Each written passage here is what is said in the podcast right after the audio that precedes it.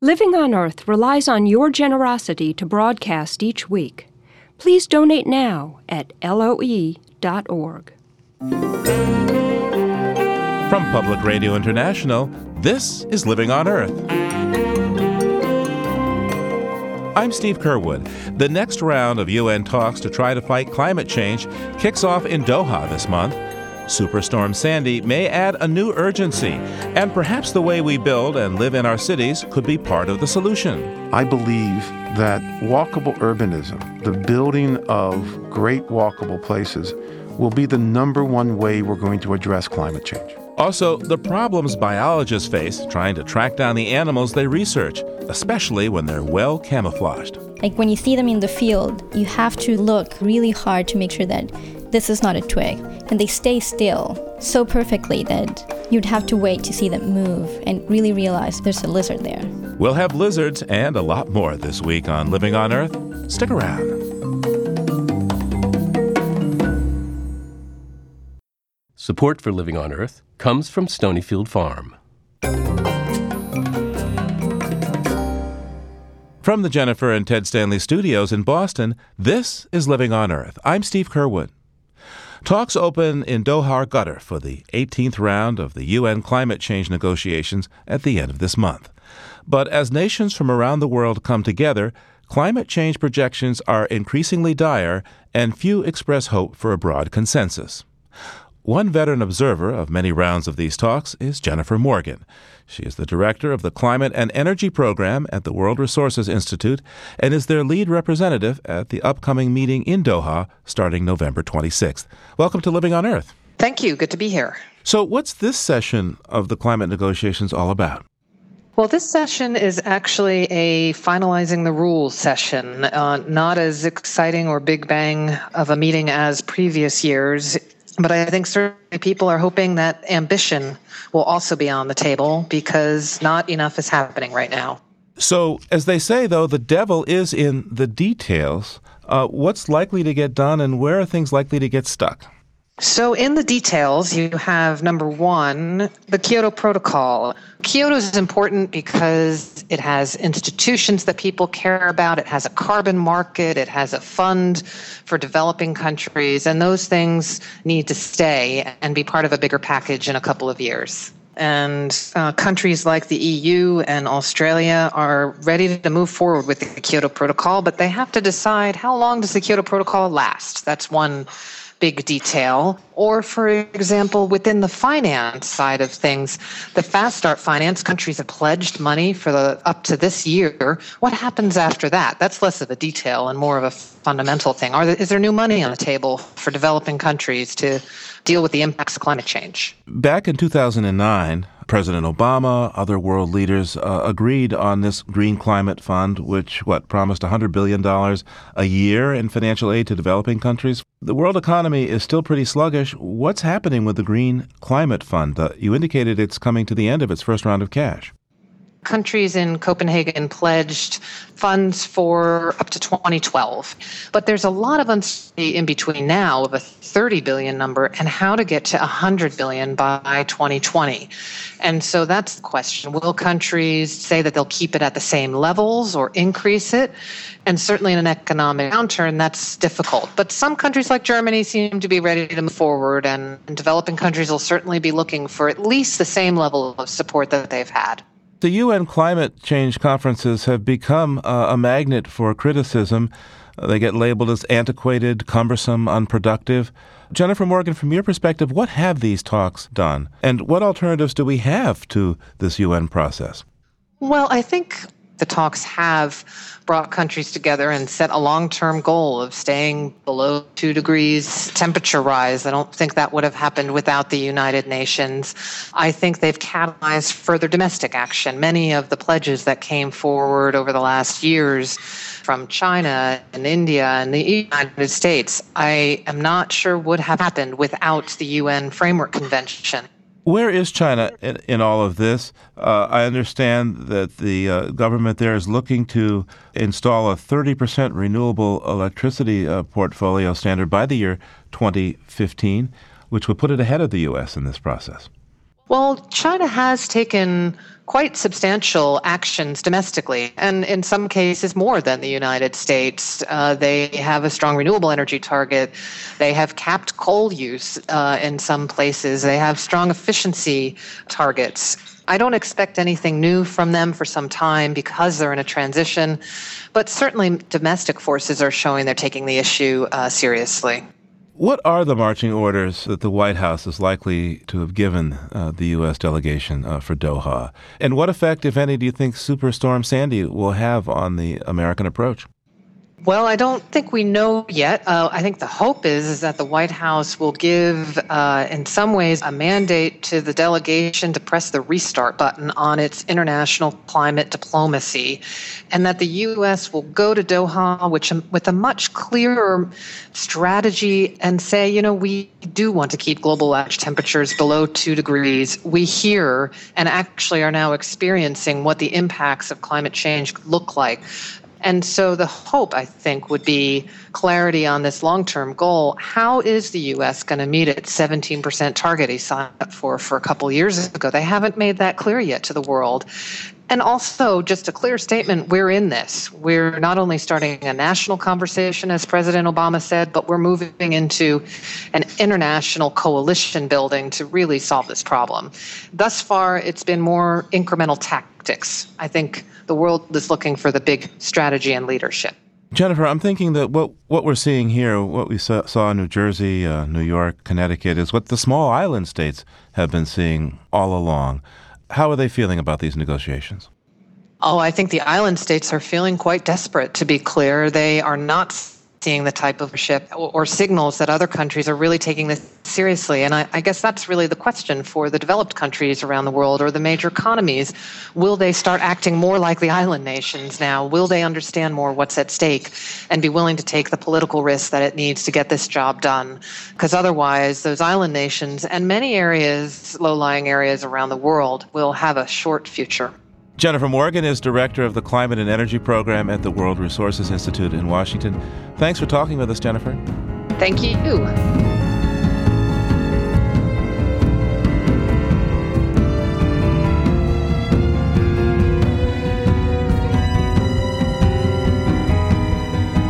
Legend has it that the Aztecs founded Mexico City in the 14th century ordered by one of their many gods to build a city where they found an eagle perched on a cactus with a snake in its beak.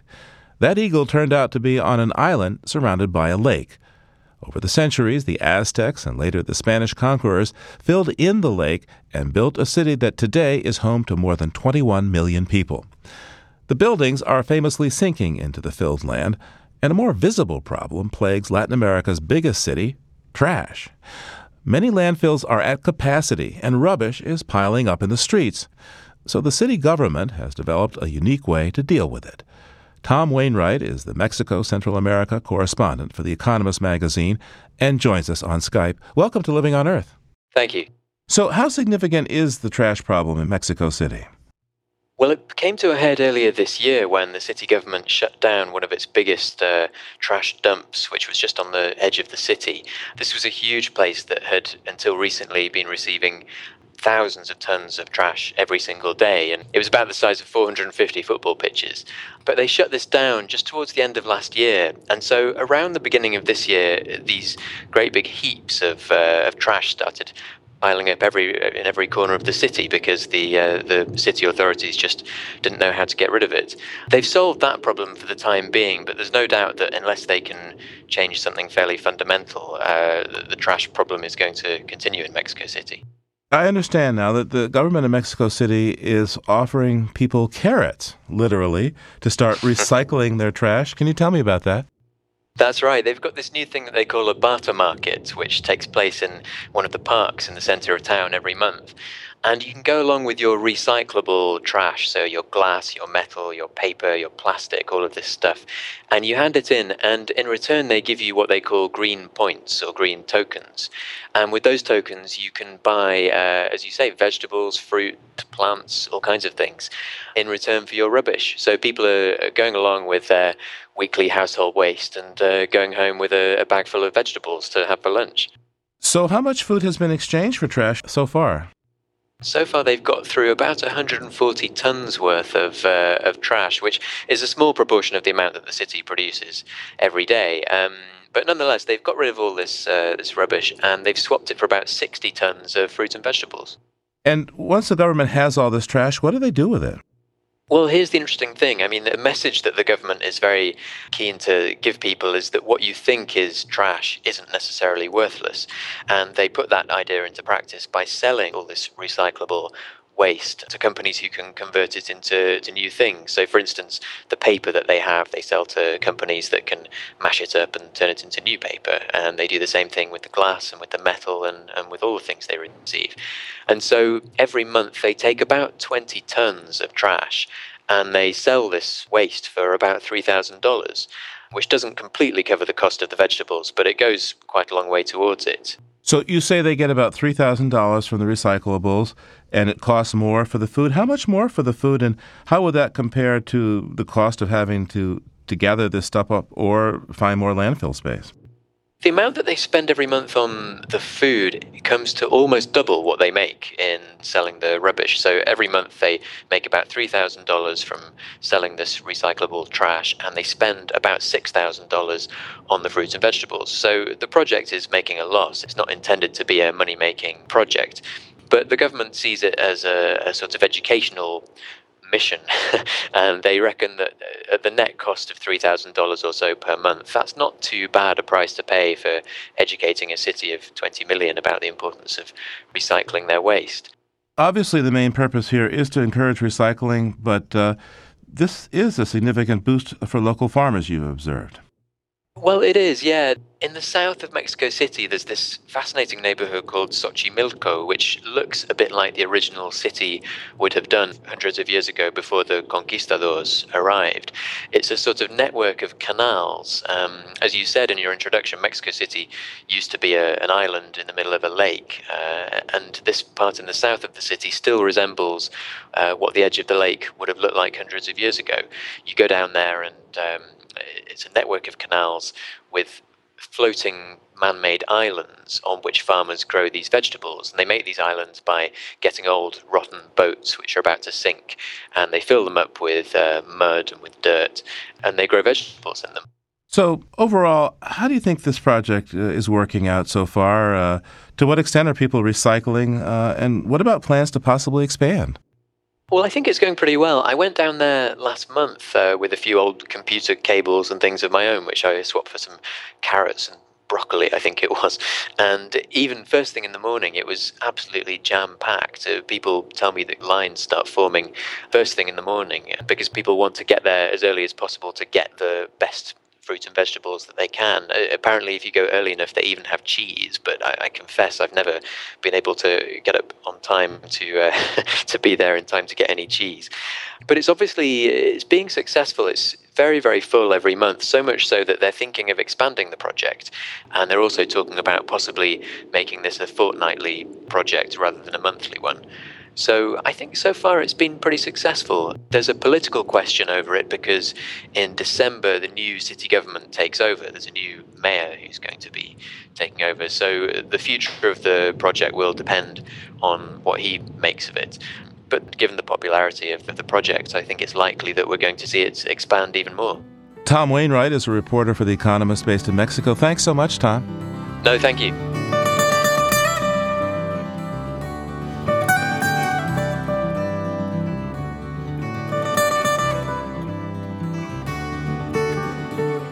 Just ahead, some old and new ideas to solve the problem of paying for public transportation. Stay tuned to Living on Earth. It's Living on Earth. I'm Steve Curwood.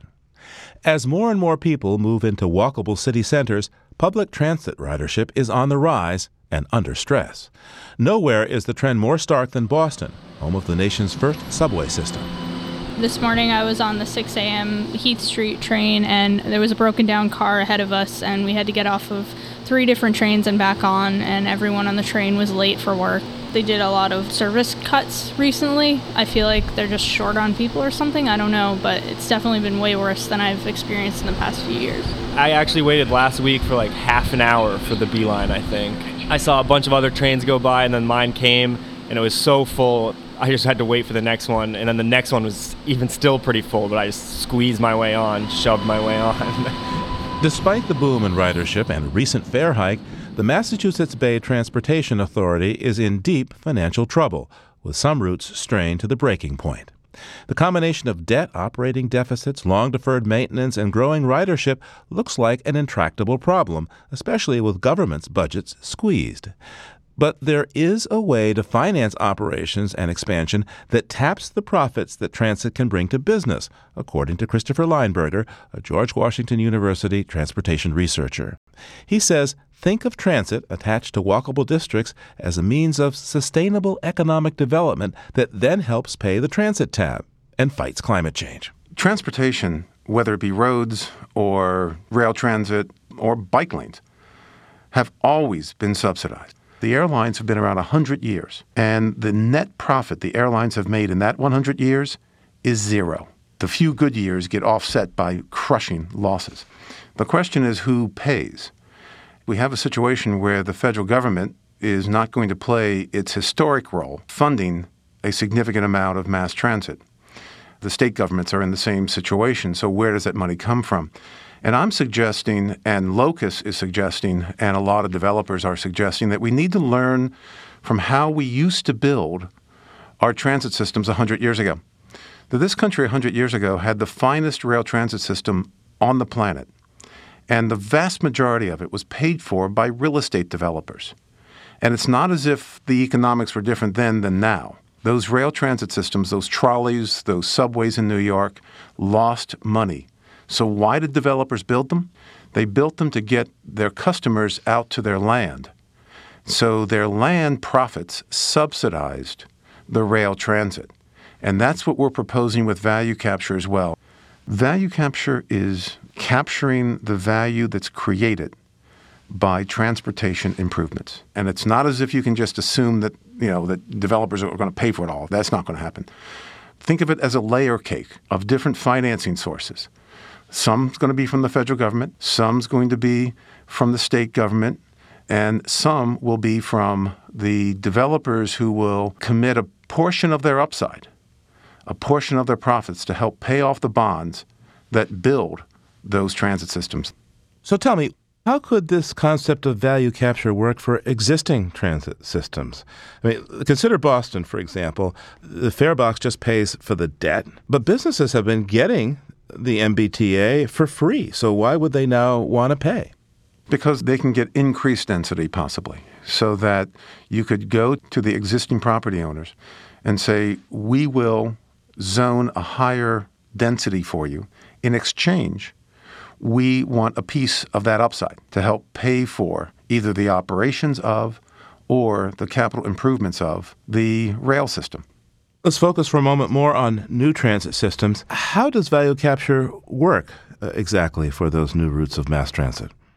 With a new system, such as the new line that's going out to Tyson's Corner in Northern Virginia from downtown DC, about a third of that cost is being paid for by the property owners at Tyson's. Tyson's 25 years ago led the market in DC, the highest rents, highest absorption, they were the king of the hill. Today, they're near the bottom.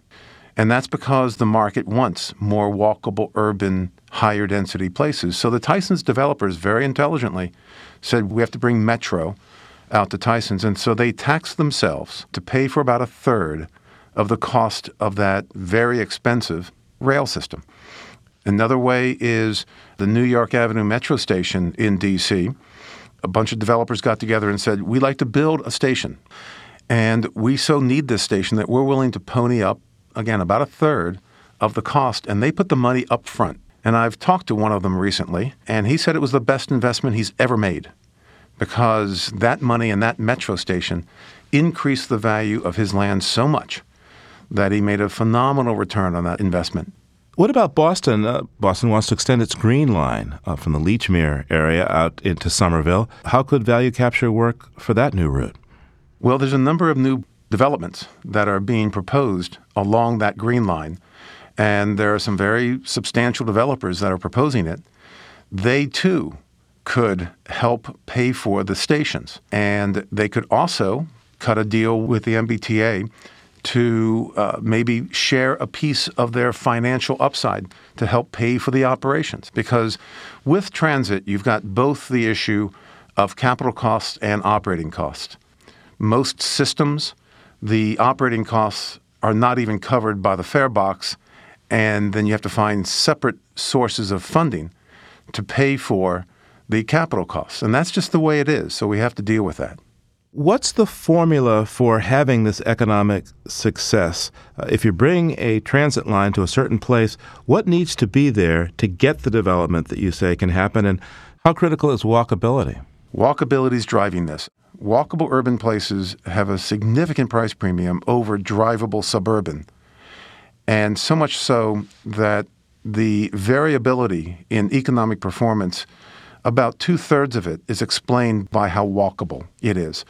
It's a major economic driver. The other two, by the way, happen to be job density and workforce education level. How many people have their college degrees? That explains over 90% of the reason why these walkable urban places perform so well economically. How does Boston move forward? What do you recommend? Think of it as a baseball team. Think of it as the Boston Red Sox. And the infielders are the walkable urban places, whether they be in the suburbs or in the city the outfielders are, you know, the 128 drivable suburban places. They're both important, but you have pent up demand for more walkable urban places, and the market wants a lot of those to be in the suburbs. The center city's growing, and the suburbs are not just not growing, they may be shrinking. The market would love to have those nodes of energy out in the suburbs as well, and right now in Boston, it's illegal to build high density walkable urban places around your uh, subway stations and around your uh, commuter rail lines. And oh, by the way, I believe that walkable urbanism, the building of great walkable places, will be the number one way we're going to address climate change. You may remember two years ago it was legal in Washington to uh, talk about climate change, but 99% of the discussion was about supply efficiency very important topic as far as renewables, as far as increased efficiency of our cars. But the other side is demand mitigation, providing places to live that by their very nature do not require the burning of fossil fuels. We've known for a long time that of climate change gases, about 75% of them are generated by either buildings or the transportation systems we use to get between our buildings. More research needs to be done to uh, confirm this. But if you move a drivable suburban household out there on the fringes of Boston into Cambridge and they move into a townhouse or into a condo, you will reduce their household energy consumption and greenhouse gas emissions by between 50 and 75 percent. So, with that huge reduction in the built environment, this could conceivably be the number one way we're going to address climate change. Christopher Leinberger is a professor at George Washington University and president of Locus, part of Smart Growth Development. Thank you so much, sir. Thank you.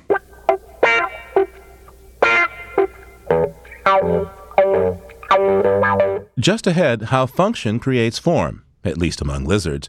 But first, this note on emerging science from Annabelle Ford. The peacock mantis shrimp can grow up to 7 inches and is brightly polka dotted.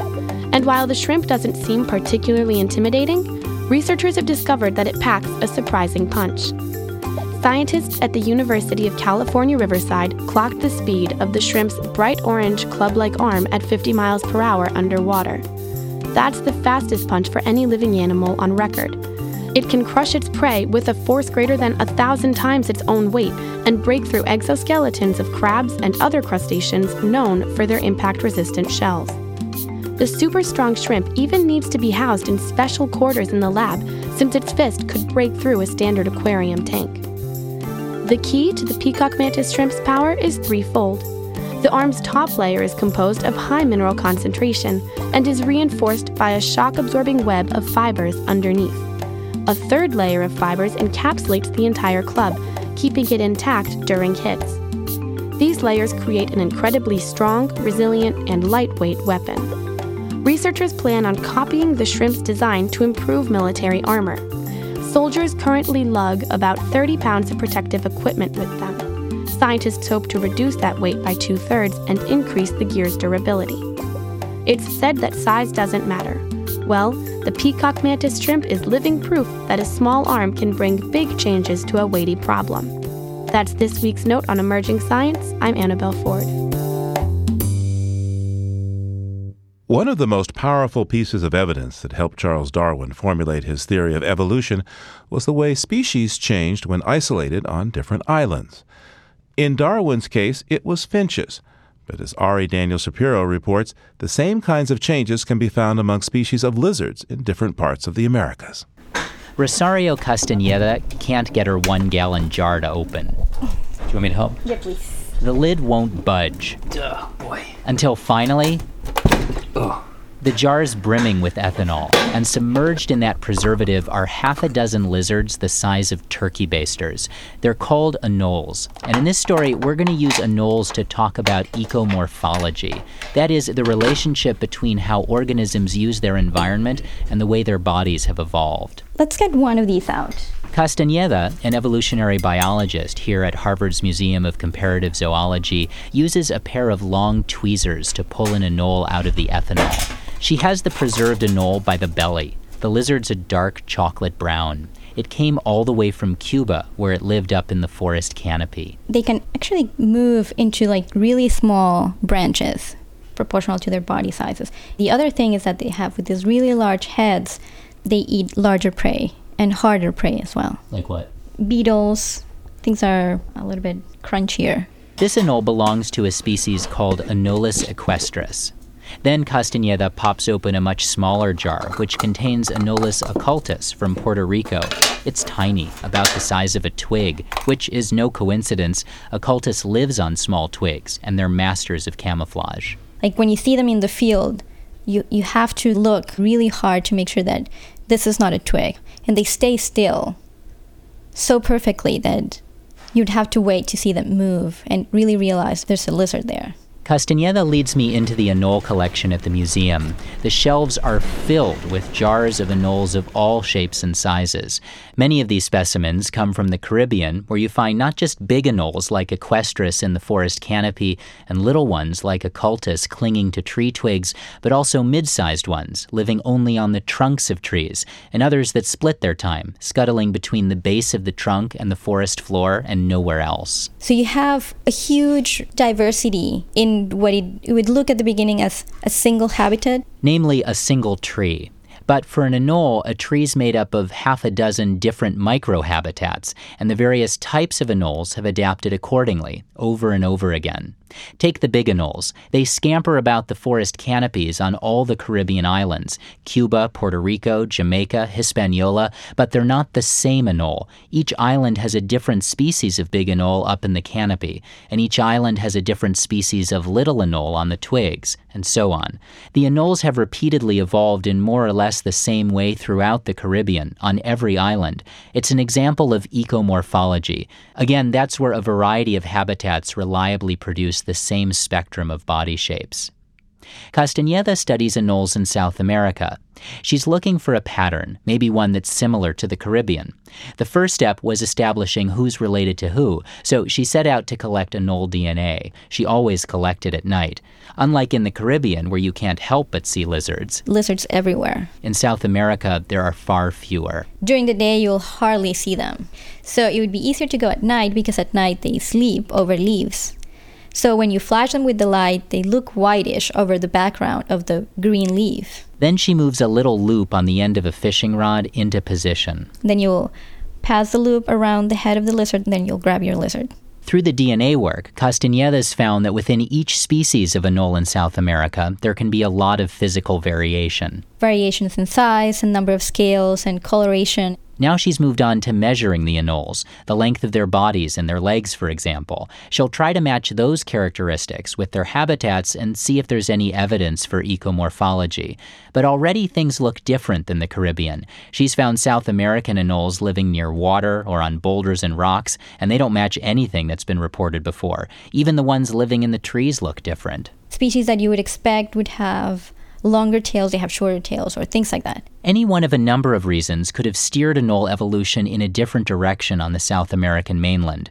Maybe the snakes and birds snacking on the anoles attack differently, or maybe the habitats are just plain different. Castañeda spends half her time working her way through this puzzle. The rest of the time, she earns her keep as a fellow for the Encyclopedia of Life, a website that devotes a separate web page to every creature on the planet, and it supports this series, by the way. Castañeda is in charge of the anole pages. The idea is to get people to compile high quality data on species. So you know that whatever you're reading on Encyclopedia of Life, somebody that really knows about the topic is writing that. Castañeda is working on all the anole species. There are roughly 385 species. As for how many she's done, Complete, like five at this point. only 380 jars to go. For Living on Earth, I'm Ari Daniel Shapiro. Our story about the anoles was reported by Ari Daniel Shapiro for the series One Species at a Time. It's produced by Atlantic Public Media with support from the Encyclopedia of Life. Check out the pictures at our website, loe.org.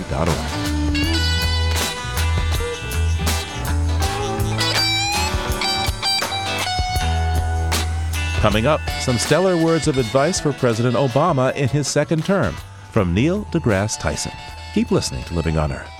Funding for Living on Earth comes from the Grantham Foundation for the Protection of the Environment, supporting strategic communications and collaboration in solving the world's most pressing environmental problems. The Gordon and Betty Moore Foundation, the Kendeda Fund, furthering the values that contribute to a healthy planet, and Gilman Ordway for coverage of conservation and environmental change. This is PRI, Public Radio International. It's Living on Earth. I'm Steve Curwood.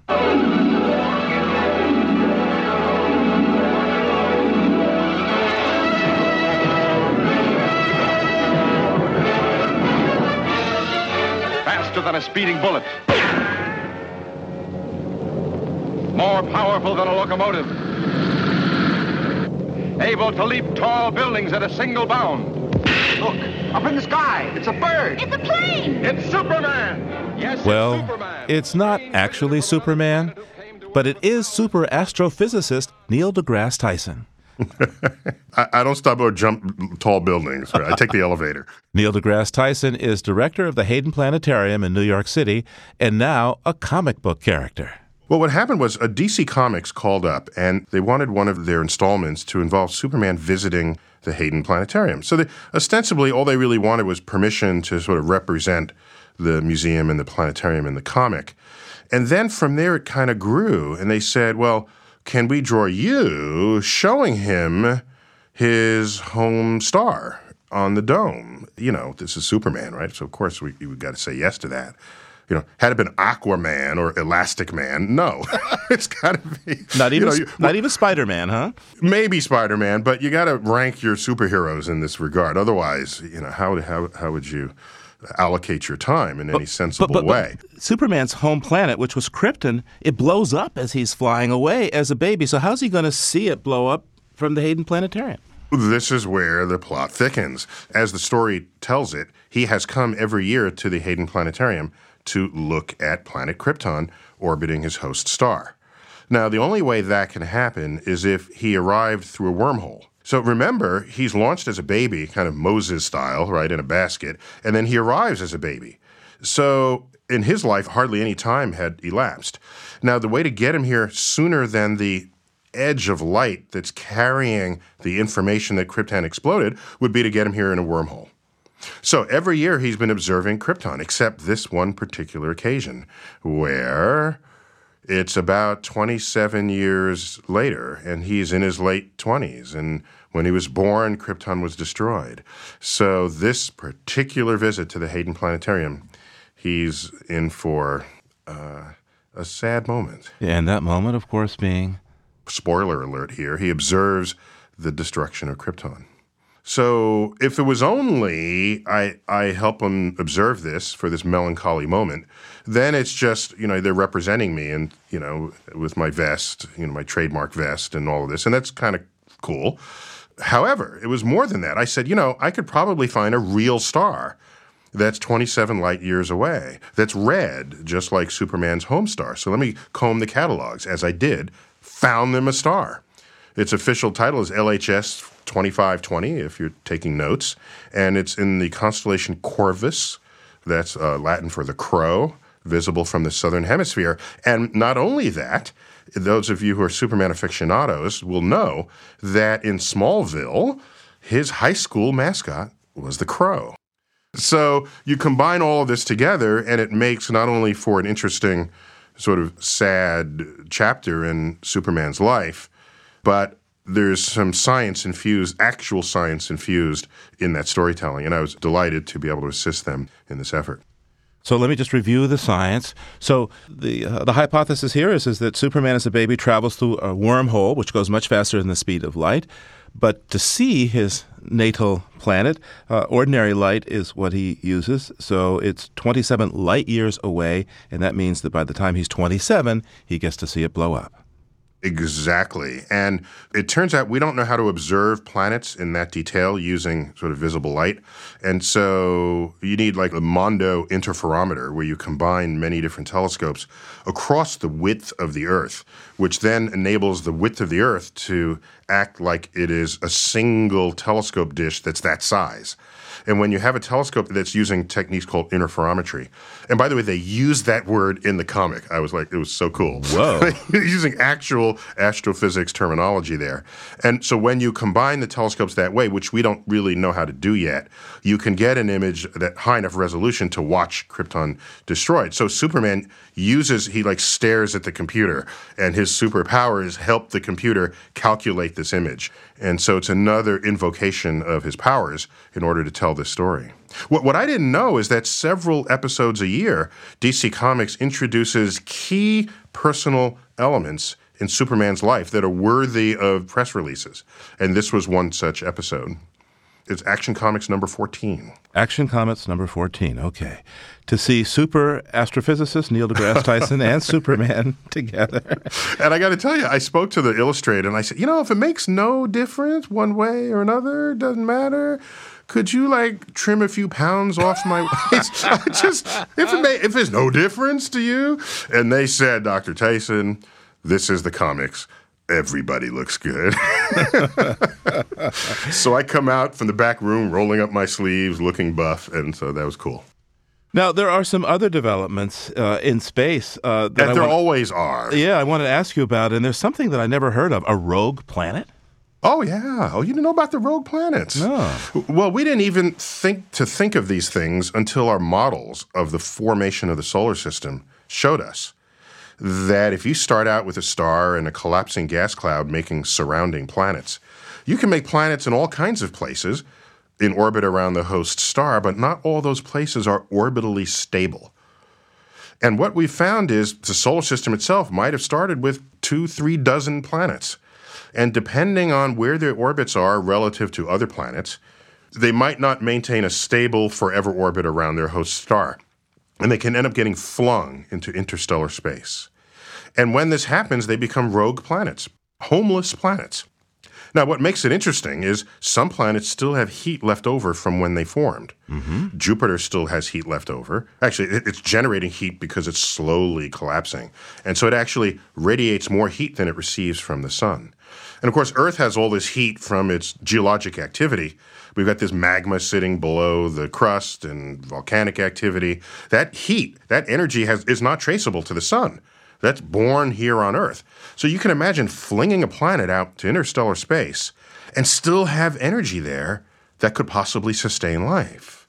So it's been hypothesized that maybe most life in the universe is found on rogue planets where they don't even need a star. And we're pretty sure that there are more rogue planets than planets that are in happy, stable orbits around host stars. What if they're headed this way? Sure, but space is, is really empty. And so you're worried that one is going to be on a collision course with Earth. I suppose in principle that's possible. But the sun's gravity and Jupiter's gravity is so much greater than Earth's gravity that they're going to do most of the redirecting of what goes on and what comes near the solar system. So we have our, our big brother protectors out there in the schoolyard. Make sure the rogue planets don't mess with us. That's the bully planets coming through. Now, um, there's something else out there that has astrophysicists excited. Uh, there's a super hot gas cloud headed for a black hole. What does that mean, and what's likely to happen? Well, black holes are only rendered visible in the galaxy and in the universe, rest of the universe because they're black, right? So how do you even know they're there? And one way we detect them is they dine upon anything that comes too close. It could be gas clouds, it could be entire stars. In fact, one of the sort of the classical ways to detect a black hole is the black hole used to be a star, a full red-blooded star that died, and the black hole is is its death state, and it was in orbit around another star, which is still alive. And stars in their later stages get big and fat, they become red giants. And their outer layers would then become flayed by the black hole that's in orbit around it. And it's the descent of this gas down to the center of the black hole that ends up getting heated and radiates profusely at very high temperatures, so high that it's radiating ultraviolet and X rays. And so the very first black holes ever discovered were discovered with X ray telescopes. Oh. It's a whole different window to what's going on in the universe if you put on X ray eyes. And so, if you know in advance that a gas cloud is approaching a black hole, then get ready for the fireworks because it's going to be a scrumptious meal for the black hole soon to come. Tell me more about this uh, black hole. Isn't this now in the Milky Way? And if so, what might we be able to see? What we're bracing for is at the point a black hole eats anything, typically it is revealed by what this stuff does, whatever be the material, a gas cloud or even an, an entire star. As it descends into the black hole, it becomes ferociously hot before it crosses over into the event horizon where it's gone forever. But just before then, the act of descending into the black hole generates heat, and that heat renders the material visible to an X ray and ultraviolet telescope. So, what you get ready to do is you prepare your X ray telescopes, line them up, and just watch the fireworks unfold. We won't be able to see anything from our back porch, huh? Oh, you want to see a black hole eat something from your back porch? I'm sorry, can't help you there. um, I want to bring you a little closer to Earth now, uh, Neil deGrasse Tyson. In the wake of Superstorm Sandy, a lot of people were so impressed by the accuracy of the satellite projections, you know, being able to spot the storm and the path nine days in advance. But I understand that the satellite that we relied on in that storm was actually a backup. Uh, what's going on with the satellite fleet that's up there that seems to be aging? Yeah, so they're aging. A lot of the satellites were launched in the so conceived and then launched in the 70s, 80s, and 90s. Satellites don't live forever. So there's the natural life cycle of satellites. That's not what the concern is. The concern is if the satellites go through their life cycle and you don't have ones to replace them, then what started out as this major effort to monitor the various atmospheric and oceanic conditions on Earth, so you can create accurate weather prediction models, if you're not replacing them at the rate that they were first put up there, then your capacity to monitor Earth fades. So there's an interesting sort of impasse here. Everyone thinks of NASA as these are the people who go into space, and we think of orbiting Earth as space. And so therefore, weather satellites are the purview of NASA. Well, I kind of view the world differently. I think NASA should be an agency that expands a space frontier. Right, go someplace tomorrow that we haven't been today. That's, I think, what NASA should be. And you have other organizations like NOAA, the National Oceanographic and Atmospheric Administration, which they're tasked with monitoring the Earth. All they do now is sort of get the data from these NASA launched weather satellites, but maybe a whole organization should be tuned and tooled just for this purpose. And that way you let NASA continue to extend the space frontier, re-trick out NOAA, which would be very hard at this point because it's not what they do. They don't build satellites. They don't have labs. They don't have designers and engineers to do this. But if you did, then you'd have an entire agency whose task it is to monitor Earth. And maybe we're long overdue for that. And then, yeah, they'll say we need more satellites. And you wouldn't be competing the funding for an Earth satellite with a Mars rover. There'd be separate concerns, which in fact they are. So the problem has been this uh, financial competition, and you know NASA being a place of uh, of exploratory science, they have not been willing to to make enough noise to be sure that the weather satellites are replaced. Is that what you're telling Well, me? yeah, you're right. There are many things competing for money in the limited budget of NASA's portfolio. So if you want NASA to do it, then fund it at that level. This is not a hard problem to solve. But if you're not going to fund it at that level, then Peter is getting robbed to pay Paul. By the way, it's not just how good is your picture of the satellite that's moving you know, from one municipality to the next. It's what are the surface temperatures of the land and the and the ocean, and you know, observe the Earth in infrared, in visible light, in in these other bands where Earth might be trying to tell you something. And if you're missing that branch of data, your model cannot then be correct because the model may depend on this. Then there's the heating from the sun. Is it reflecting off the clouds? Is it going to the earth? Is it being trapped by your carbon dioxide? What's reflected back from the glaciers? How much glaciers do you have left? It's a hugely complex problem, and you need as many satellites up there as, as you possibly can. Can and we have less money being spent on weather satellites today than we did 20 years ago. So that's a problem. So, um, Neil deGrasse Tyson, uh, President Obama, of course, got a second term. So, what do you think that might mean for space funding, for NASA funding going ahead?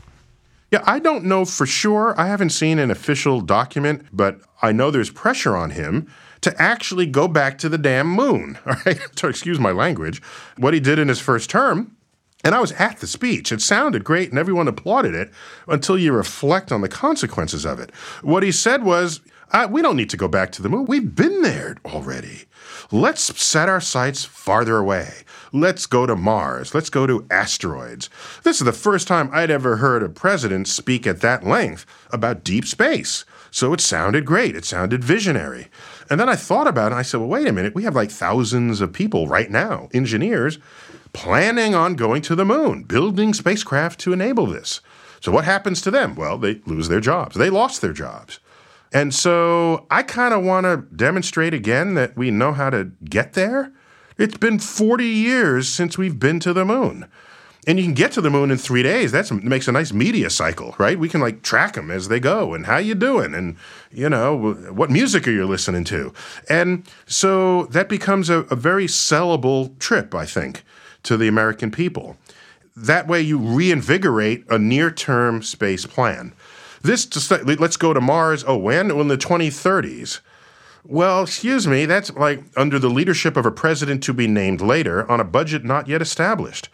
So I'm concerned when a president promises something that they never have to actually shepherd. Have a nice day. I'm just saying. you know, I mean, we're, we we live in a free country and you vote for who you want. I'm not going to tell you who to vote for, but I will tell you the consequences of certain actions or inactions that are in progress. And the country belongs to we, the people, last I checked. All right. And so to say, well, what's Obama going to do? It's what we want to do. He works for us. Congress works for us. So I don't have the attitude, I wonder if this leader will take us back into space. You want to go to space? Vote that way. Create the imperative that the lawmakers then must follow. Otherwise, they simply get voted out of power. Neil deGrasse Tyson is uh, director of the Hayden Planetarium in New York. And uh, his latest work is a DVD entitled The Inexplicable Universe, part of the Great Courses. Thanks so much for being on the show, Neil. Thanks for having me. Oh, and by the way, also, if you're interested, I also tweet the universe. They're really more like cosmic brain droppings, but if you're interested, I tweet at Neil Tyson. So uh, check it out if you have nothing better to do with the free time of your day. All right. We're all at Twitter.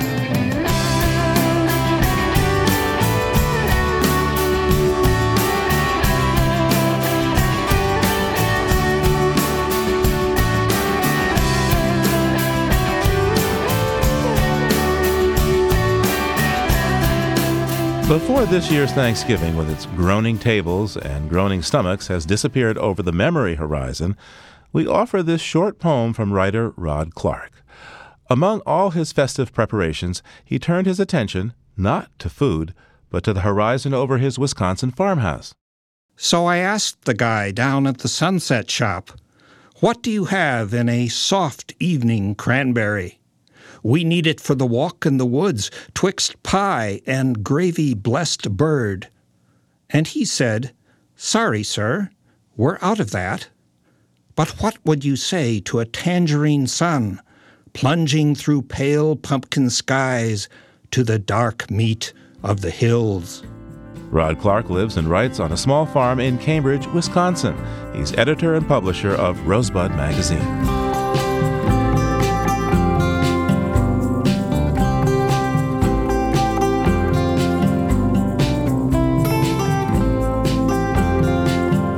On the next Living on Earth, simple energy saving options are being introduced on college campuses. We've saved the university millions and millions of dollars, millions and millions of kilowatt hours, therms of gas, and carbon emissions. How LED lights, easy transit, and passive solar buildings are paying off. That's next time on Living on Earth.